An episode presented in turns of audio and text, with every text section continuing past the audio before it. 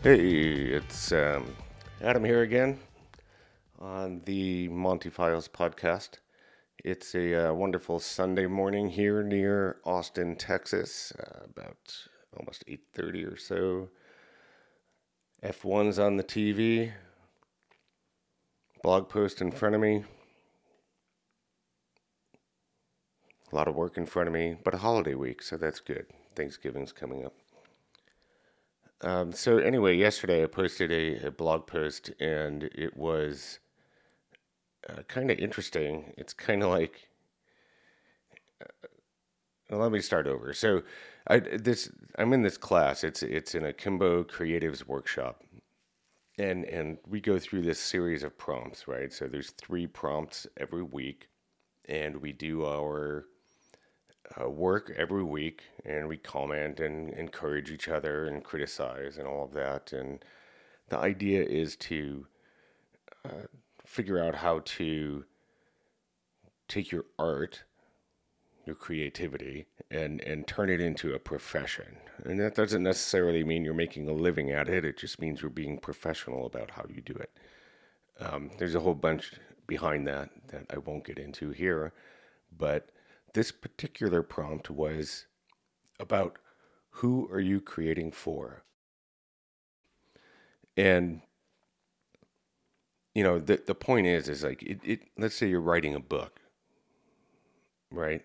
And and it's 30 years ago or 40 years ago, you know, before Amazon, right? If you wrote a book, you needed a publisher, you needed a distributor, you needed bookstores.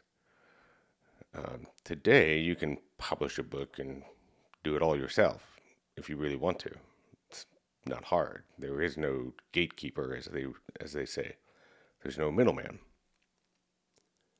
So the prompt was to consider, consider who is it that you are creating for, and you know, it, it, are you creating for somebody in the middle are you creating for a distributor, for a, a publisher? Are you creating for uh, your boss? Who, who is it you're creating for?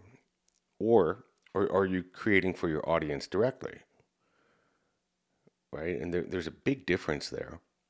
And somehow that thought process got me really to the point where I'm remembering that uh, lately I've been thinking a lot about which path do I choose and I'm talking about this on, on a career basis and thinking about all the different things that I, I love to do in life or, or think I love to do in life.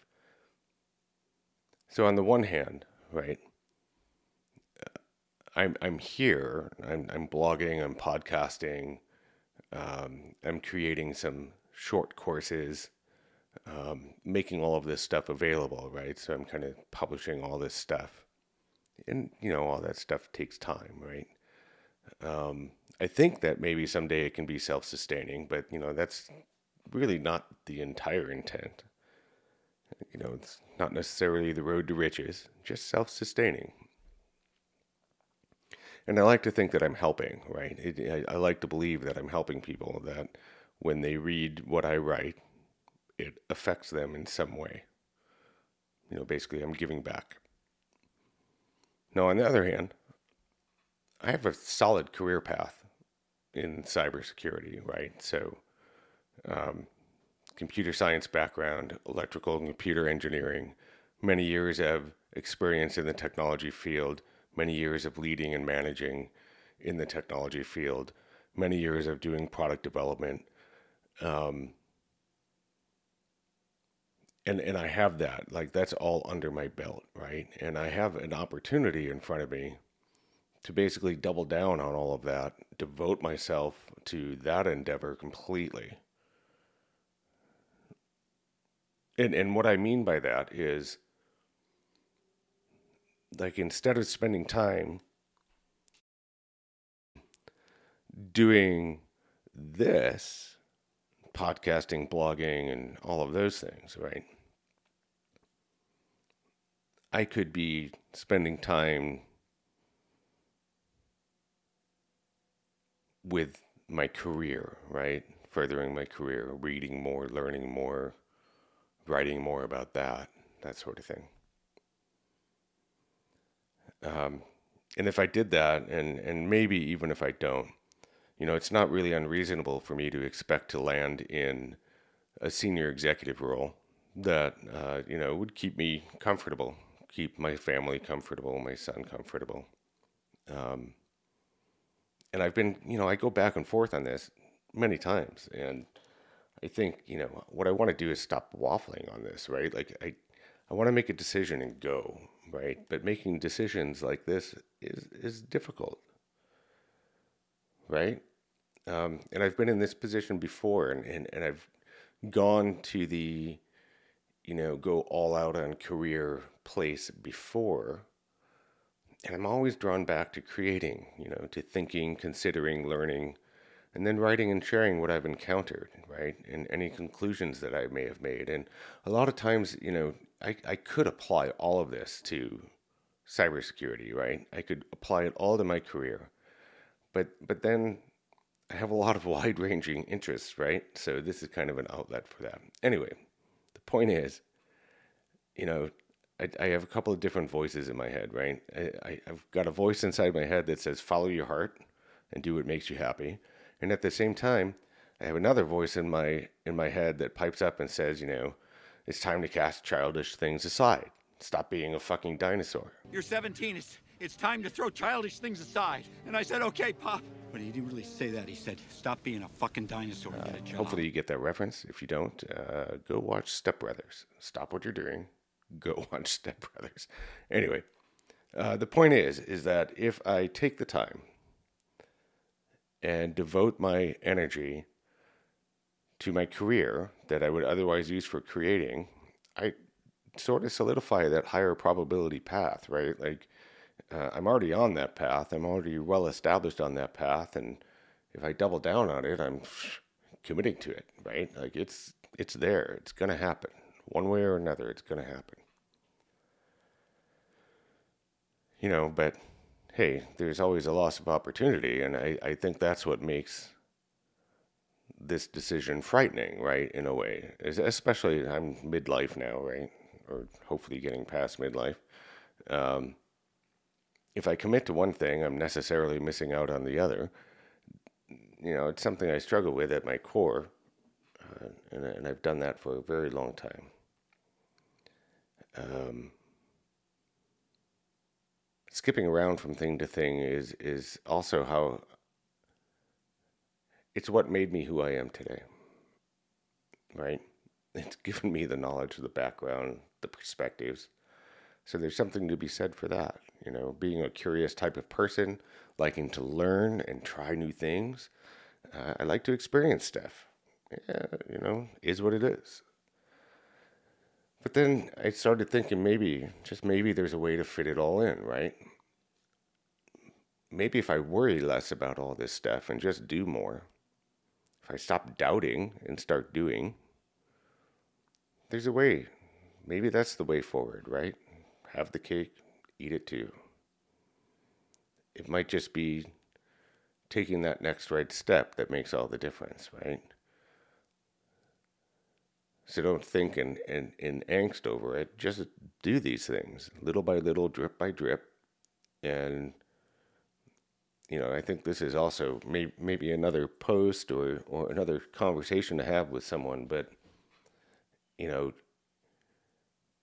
a lot of times in this society, or at least for me and a few people that I know, it seems like we expect to relax all the time, right? Quote unquote relax. I, am saying that like, let me put it a different way. We think we want to work, right? And and we think work is work is work is work. And if we write a blog post, if we record a podcast, if we work all day, if we do all those things, oh my God, we're so exhausted at the end of the day. But isn't really that just a matter of perspective?